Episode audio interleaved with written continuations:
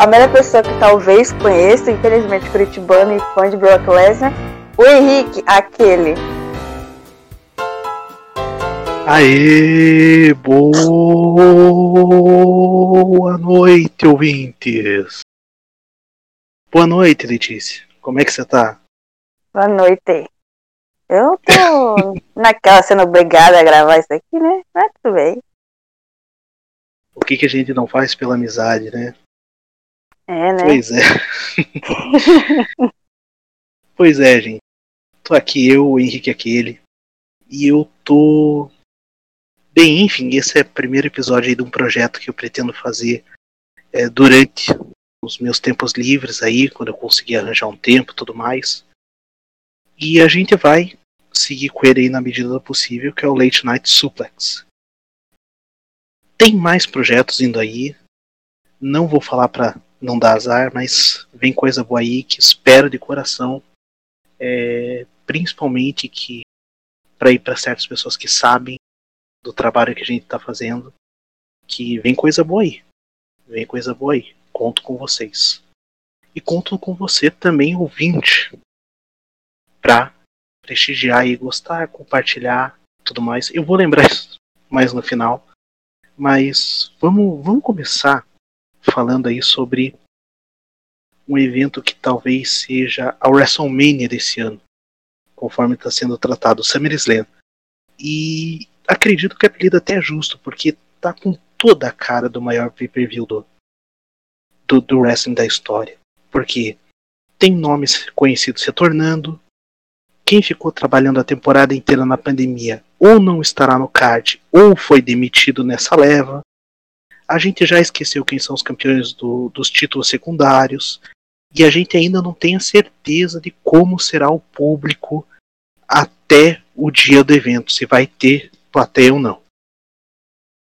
É, como tem a variante Delta por aí, que está amedrontando e com razão todo mundo. É, a recomendação é que todos voltem a usar máscara, ainda que tenham tomado a segunda dose. É, essa é a prova mais clara de que a história do que acontece em Vegas e que em Vegas é uma falácia. Eu espero que a dáblio dáblio dáblio tenha algo que a gente já não vê há um certo tempo, que é consciência, e que os wrestlers façam sua parte. Afinal de contas, as péssimas decisões da diretoria é, sobre a história de corte de gastos É, ainda estão todo a vapor, e no momento atual é fundamental evitar aglomeração, como é, por exemplo, o caso do vestiário da E W, que tem mais de cem wrestlers. O uso de máscara, que até agora há pouco estava sendo retirado a obrigatoriedade, e como eu disse, é, já as recomendações atuais são que voltem a ser utilizadas, é, voltaram por conta da variante Delta, e eu acho que nada mais justo que os wrestlers dê um exemplo e comece a usar máscaras também nos eventos. Eu não entendo como é que não cogitar essa ideia ainda. É, talvez mais do que isso, por exemplo, no caso de pessoas já com uma idade avançada como o Goldberg, é fundamental a utilização de máscara. Principalmente se a luta dele durar mais de três minutos, porque daí acho que é necessária a máscara de oxigênio para ele, porque senão ele não vai aguentar. Mas é isso. Eu acho que já dei um resumão aí do que, do que esperamos no maior evento do ano. Mas eu não vim só para isso. Eu vim para entrevistar um cara aí muito querido. É, não poderia ser outra pessoa para esse primeiro episódio. Letícia, quem vem aí? A família dele ser gaúcho e infelizmente colorado. Credo. Era ainda o melhor do extinto Fintech Team. Anderson Brum. Olá, olá a todos. Aí, Anderson, como, como é que você tá, cara? Bem, tô bem, né? Faz tempo que a gente não grava alguma coisa e agora a gente... tô retornando para um, uma entrevista nossa aqui. É, finalmente. Rapidinho, Anderson, só um, só um negocinho aqui, rapidinho. Letícia? Oi. Você gosta de alguém assim ou você odeia todos os humanos no geral? Assim... Eu acho, tá, acho que é no geral, né? Não, não, tá bom, só pra, só pra saber. Beleza, obrigado. Pois é, voltando aqui, Anderson. É... caramba, acho que é a primeira vez que a gente para pra conversar mesmo desde o enfim do... O enfim... Fim do Enfim Tag Team. É... Cara, como é que tá a vida pós-E T T? O que que, que que tu ainda vê de wrestling? Realmente, assim como eu, teve que dar uma parada, teve que dar uma uma mudada aí de rota na vida. Sendo completamente sincero, conforme a gente decidiu acabar com o Enfim Tag Team, chegar a um, dar um ponto final, eu peguei e ao mesmo tempo eu me afastei bastante do wrestling, principalmente da W W E, que sempre foi a companhia que eu mais estava assistindo assim na época, né?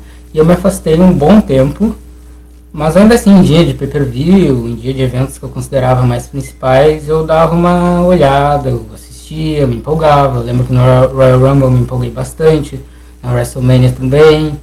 Em pay-per-view, geralmente eu sempre estou assistindo, mas quanto a programas semanais, é algo que eu comecei a voltar a assistir esse ano, mais basicamente ali naquela semana quando começaram as, o retorno do público nas arenas, do W W E, esse tipo de coisa, naquele SmackDown, que teve o retorno do Beller, foi ali que eu comecei a voltar a acompanhar semanalmente, mas ainda assim, eu não estou acompanhando no mesmo ritmo que eu acompanhava antigamente, na época que a gente tinha o podcast, por exemplo. Eu precisei fazer algumas mudanças por causa da, da vida pessoal e acabei que o wrestling acabou sendo algo que eu assisto, mas não com a mesma assiduidade que eu assistia antigamente.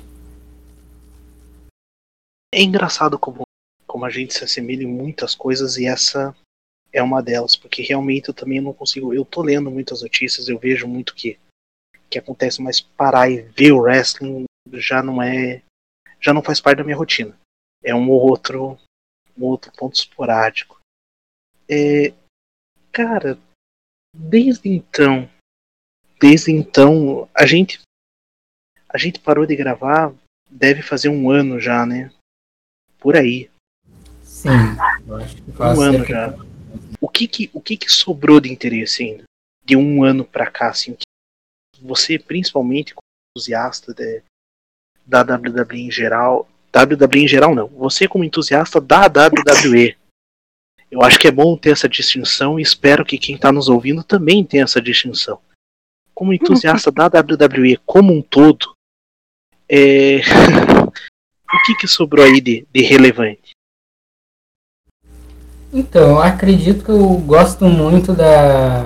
de todas as rivalidades que envolvem o Roman Reigns. É uma, uma storyline que me tipo, é uma storyline que me conquista conforme eu vou que eu vou assistindo toda a questão dele enfrentar algumas lendas, essa, essas lutas que ele acaba tendo nesse período. É algo que me faz voltar a ver. Mas eu não me empolgo muito, como tu falou no, na abertura aqui, como tu e a Letícia foram perfeitos ali naquele momento de abertura. O que não consigo me empolgar com os títulos secundários, esse tipo de coisa, são assuntos que eu, que eu realmente não lembro. Eu realmente tenho dificuldade de lembrar de quem são os campeões. Os programas semanais, como eu falei anteriormente, não estão muito na minha rotina, mas eu ainda acompanho no máximo que dá. Então, eu diria que as rivalidades principais são coisas que eu ainda gosto de, de acompanhar, de saber como é que tá indo, é, como é que tá sendo a reação do público, principalmente, porque eu tinha muita curiosidade de como ia ser esse retorno ao público na W W E especificamente. Então foi alguma coisa que me, me chamou muita atenção nesse retorno, agora quando eu comecei a assistir novamente. Eu diria que o meu maior interesse no momento é o Roman Reigns no wrestling. Meu Deus. O Anderson falou que tem problema de de se lembrar. Cara, eu não lembro mais nem o que eu falei no começo. Não se preocupe, foi ótimo, Letícia. Engraçado, porque a gente fala de, de questão de um ano, mas tirando o Roman Reigns, o que que sobrou? Acho que nem o reinado do Drew McIntyre, que poderia durar um ano e poderia ir além, sobreviveu. É... N X T, com essa notícia recente aí de que houve N X T. Mais uma onda de demissão, é outra também que não tá sobrevivendo. É... Caramba, é... Ao, ao mesmo tempo que mudou tudo, a gente parece que ficou meio perdido, né? Parece que o negócio do ano passado já não... Não é que não vale de mais nada, mas parece que ficou obsoleto. Principalmente nessa questão do N X T que tu falou agora, porque é algo que a gente discutia. Eu me lembro muito de gravações que a gente fazia no Fintech Team, que a gente chegava a mencionar a questão do N X T, depois a disputa com a E W, todo esse tipo de coisa. E aí quando a gente olha agora as últimas notícias que saíram, a série de demissões que a W W E faz, e mesmo com o pay-per-view vindo aí, e a gente fica meio chocado, né? Porque parece que ao mesmo tempo que aconteceu muita coisa, se a gente estava observando bem algumas coisas, a gente conseguia ver que essas coisas estavam vindo, se a gente estava observando bem. Então eu acho que é algo bem complicado, né? Porque é assim que a gente vê como é que o wrestling pega e se move rápido, né? E puxando um pouco para o nosso lado aqui, principalmente a época de criar conteúdo, de, de interagir com a galera, eu lembro de um momento que eu fiquei muito pé da cara. Eu lembro que eu falei com você nos bastidores, eu falei, ó, nunca mais façamos sobre esse tema, que foi o draft. A gente cobriu, acho que o draft de dois mil e dezenove, né? Fizemos um... um especial falando das mudanças, o que, que poderia vir de bom, o que poderia vir de ruim. E não deu, sei lá, três, quatro meses, já tinha mudado tudo de novo. Então, caramba, essas coisas assim, eu fico puxando e, ah, é, é louco. É louco. Por falar em produzir conteúdo, no que que te ajudou, Anderson? No geral, assim, como, como do lado do wrestling, do lado pessoal, o que que, o que que te incentivou a partir do momento que tu me ajudou pra caramba, tu fez parte do Fintech Team? Eu era uma pessoa muito tímida, muito em relação à minha voz também, eu não tinha muita confiança de pegar e gravar, esse tipo de coisa. E o Fintech Team meio que com o tempo eu fui me, me habituando, porque a gente tinha toda aquela questão de gravar, depois escutar como é que ficou e... sei lá, eu acabei me acostumando mais com aquelas coisas e foi, foi algo que me marcou muito nesse sentido de como eu perdi muito da minha timidez que eu tinha na época por conta do Infinity Team. É, me ajudou muito no meu lado pessoal nesse sentido de...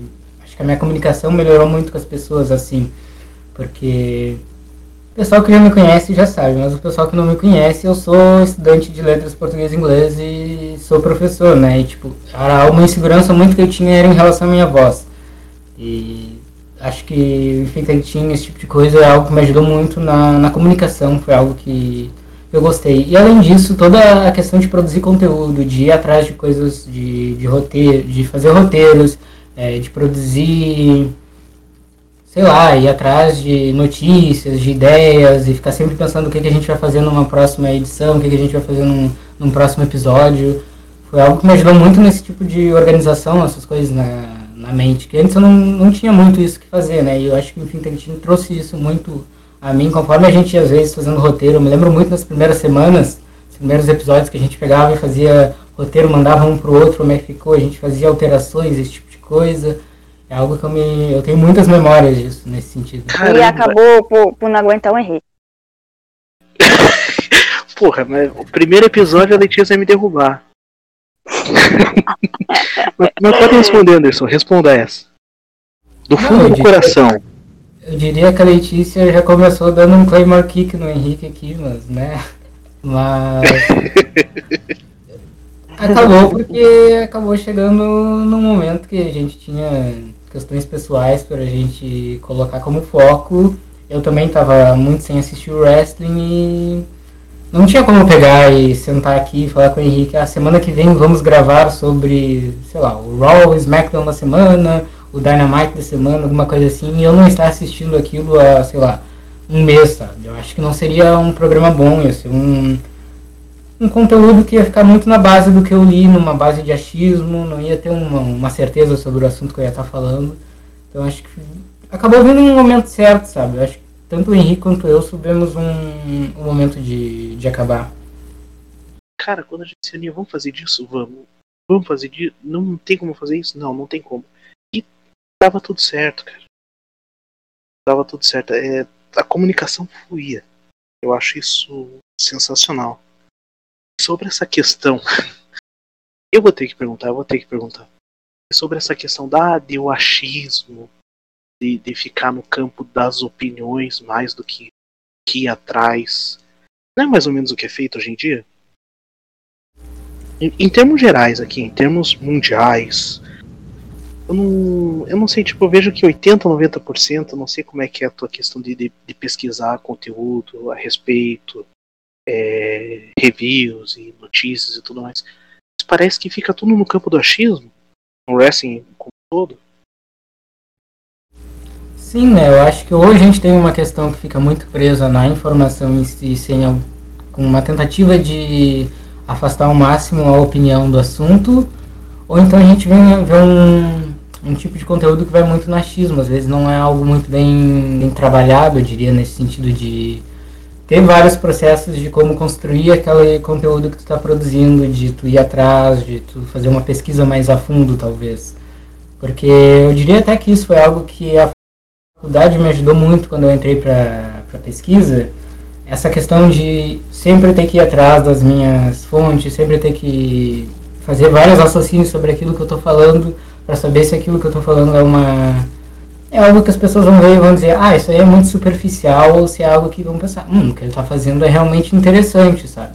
E eu acho que isso acaba atingindo muito no wrestling também, na produção de conteúdo, mundialmente falando. Claro que a gente tem bons produtores por aí, mas é muito comum a gente encontrar um conteúdo superficial nas redes sociais, e, sei lá, questões como canais no YouTube, esse tipo de coisa, às vezes eu tenho dificuldade de acompanhar, porque eu sou uma pessoa que eu não sou muito acostumada com vídeos longos, mas ao mesmo tempo, se eu vejo um vídeo curto que ele é muito superficial, eu pego e não, não consigo assistir até o fim.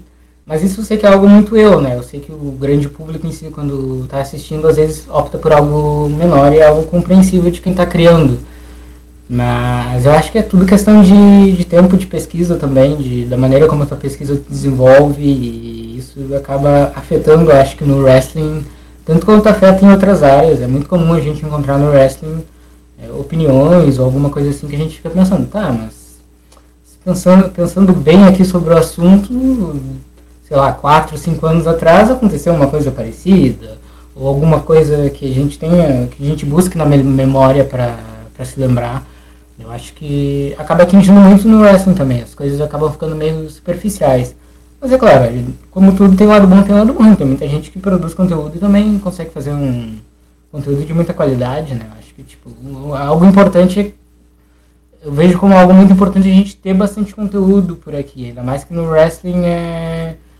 tem um nicho, né? Tem um nicho bem pequeno, mas que ao mesmo tempo não é tão minúsculo, mas que a gente sabe que nas redes sociais consegue fazer um determinado barulho.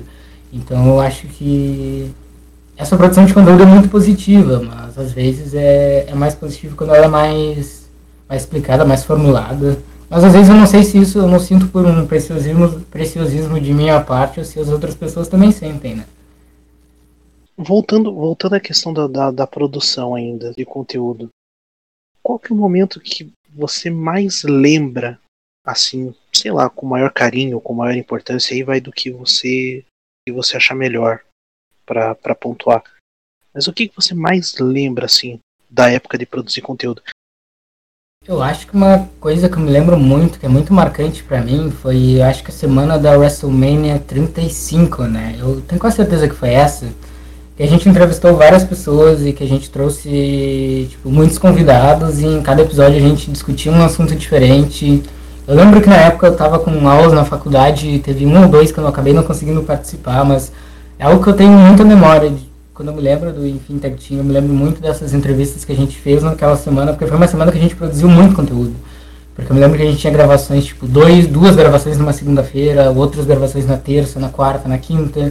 Tudo para chegar na WrestleMania, que é aquele momento que tem uma explosão de conteúdo, até mesmo por parte da W W E, quando naquela época tinha toda a sequência de SmackDown, N X T Takeover, WrestleMania, Raw no outro dia, então é algo que eu me lembro muito, né, nesse tipo de coisa, nessa época de produção de conteúdo, é aquela, aquela semana de WrestleMania ali, que a gente conseguiu fazer um negócio bem especial. Me ajude a desandar um negócio. E talvez tenha sido o principal motivo de eu ter te chamado aqui. Por qual razão da galera que nos acompanhava, que pediam para fazer interações, e eu também nunca fui contra isso, pelo contrário, adorava fazer. Mas por que que sempre era eu a ser chamado e nunca você? Você sabe me explicar? E também porque nunca chamavam Gustavo. Boa, fala aí, Anderson. Eu acho que teve muito essa questão de como eu comunicava sobre o wrestling nas redes sociais, que ao mesmo tempo que eu era ativo, como a minha conta talvez seja mais pessoal, eu tweetava sobre coisas em geral, como até hoje eu faço, né? Mas o, o Henrique Aquele era uma conta que falava mais especificamente de wrestling. Eu imagino que as pessoas estabeleciam essa relação de que o Henrique talvez fosse a pessoa que mais... O falava. Henrique é o Chico Barney do, do wrestling, pô. Da I W C B R. Eu concordo, eu concordo completamente com o Henrique Aquele Aê na I W C B R. Ele produz entretenimento no mesmo nível, cheio de ideias. É, é, tipo, é, uma, é uma característica que completamente em, encaixa com o Henrique, esse apelido de Chico Barney da I W C B R que a Letícia deu. Eu, eu concordo muito com isso. Mas falando sobre o Gustavo agora, é que o Gustavo ele é uma figura muito misteriosa, né? Em alguns momentos ele aparecia, em alguns momentos ele optava por deixar tanto o Anderson quanto o Henrique falando sobre os assuntos. Mas o Gustavo estava ali. Às vezes as pessoas falavam com o Gustavo, elas só não sabiam que estavam falando com o Gustavo. Era, uma, era um dos amigos que o Fintech Team tinha, eu acho. Quero conhecer o Gustavo, hein? Gustavo, sou sua fã. Talvez isso é a maior sacada que a gente fez, cara. Talvez isso é a maior, a maior ideia. E eu mergulho muito do Anderson ter me ajudado nessa. Porque nem sempre eu poderia estar disponível para responder, para divulgar tudo mais. E muito menos o Anderson estava disponível para divulgar tudo mais. E de vez em quando vem a galera querendo encher o saco. Dizer, não, mas isso é coisa do Henrique. Ah, mas isso é coisa do Anderson. E eu posso dizer, o Anderson tá aqui para confirmar, que cem por cento das coisas que ele publicava, eu tinha ciência. E cem por cento das coisas que eu publicava, ele tinha ciência. Então não dava para tratar como separado um ou outro. Daí a gente criou essa entidade que está entre o A e o H, que é o G do Gustavo. Simplesmente deu certo. Anderson, para fechar, que pergunta eu deveria ter feito e eu não fiz? Eu acho que qual o momento que eu conheci o The Weeknd? ok, ok. Anderson, você que é fã de música pop... Você que já, já tá por dentro aí de todas, todos os artistas recentes, todos os álbuns. Você que é um cara que fora do ar eu sempre pergunto, do, do mundo pop. Como que você conheceu The Weeknd e por que que você vai falar que foi no WrestleMania? Porque, né, a gente sabe que a WrestleMania atinge um número muito grande de pessoas. E tanto no ano passado quanto nesse, o The Weeknd acabou sendo o artista que teve essa música escolhida. No passado com Blinding Lights, que todo mundo sabe, acabou sendo um grande hit do ano apenas por causa da WrestleMania. E esse ano com o Save Your Tears, né? Que a gente teve uma música bombástica do The Weeknd, que novamente a WrestleMania deixou ele muito famoso. Então é algo que eu me lembro muito nessa toda essa trajetória ao longo desses últimos anos. Uma coisa que eu me lembro muito foi que o momento que eu vi falar no The Weeknd pela primeira vez foi naquela WrestleMania é, do ano passado, em que Blinding Lights, assim que Blinding Lights foi escolhida como a música da WrestleMania, a música tema, ainda não era uma música que estava crescendo, né? Mas aí teve a WrestleMania e aquilo mudou completamente a imagem da música, tanto que hoje, se a gente pergunta para as pessoas quando, sei lá, tu conhece alguém na internet, alguma coisa assim, tu pergunta, ah, Blinding Lights, alguém chega e diz, ah, essa é a música da WrestleMania. Então é algo que foi muito marcante pra mim. Até hoje, quando eu penso em Blinding Lights, eu penso em WrestleMania. Eu também. Isso aí é eu com o Bad Bunny. E é com essa referência maravilhosa que... Ah, meu Deus do céu, como é que eu vou explicar? Se deparar com o texto dizendo que o maior artista pop do momento teve a sua música e conhecida por causa de um evento de wrestling. Uh, é que encerramos Daqui a pouco aparece o fã do The Weeknd xingando todo mundo aqui. Ah, quero ver muito. Quero ver muito. A gente manda a origem. A gente manda a origem dessa, dessa afirmação aí. Se algum fã do The Weeknd mandar mensagens, a gente responde sendo sincero. A gente conheceu ele através do WrestleMania. A gente vai mandar lá o link do, do site do YouTube da W W E com o anúncio de que Blinding Lights seria a música tema da WrestleMania e a gente sabe. Foi assim que o mundo conheceu o The Weeknd. Graças à W W E, né?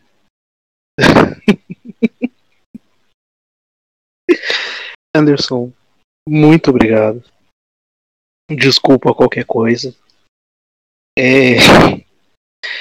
Cara, a pior das hipóteses, qualquer coisa te chama de novo, viu?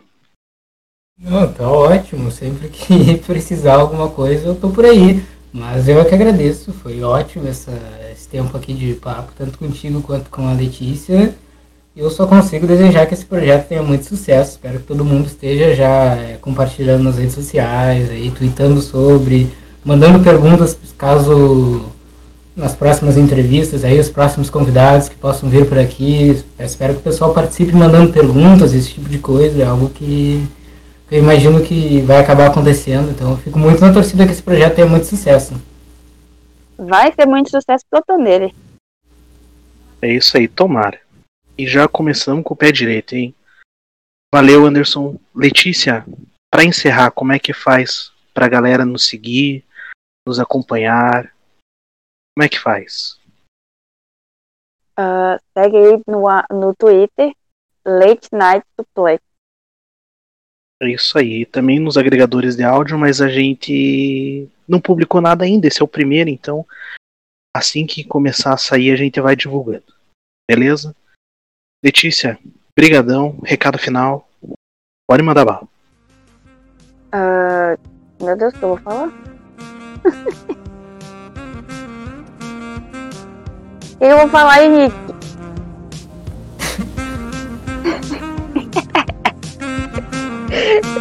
Não, e ele some. Brilhante.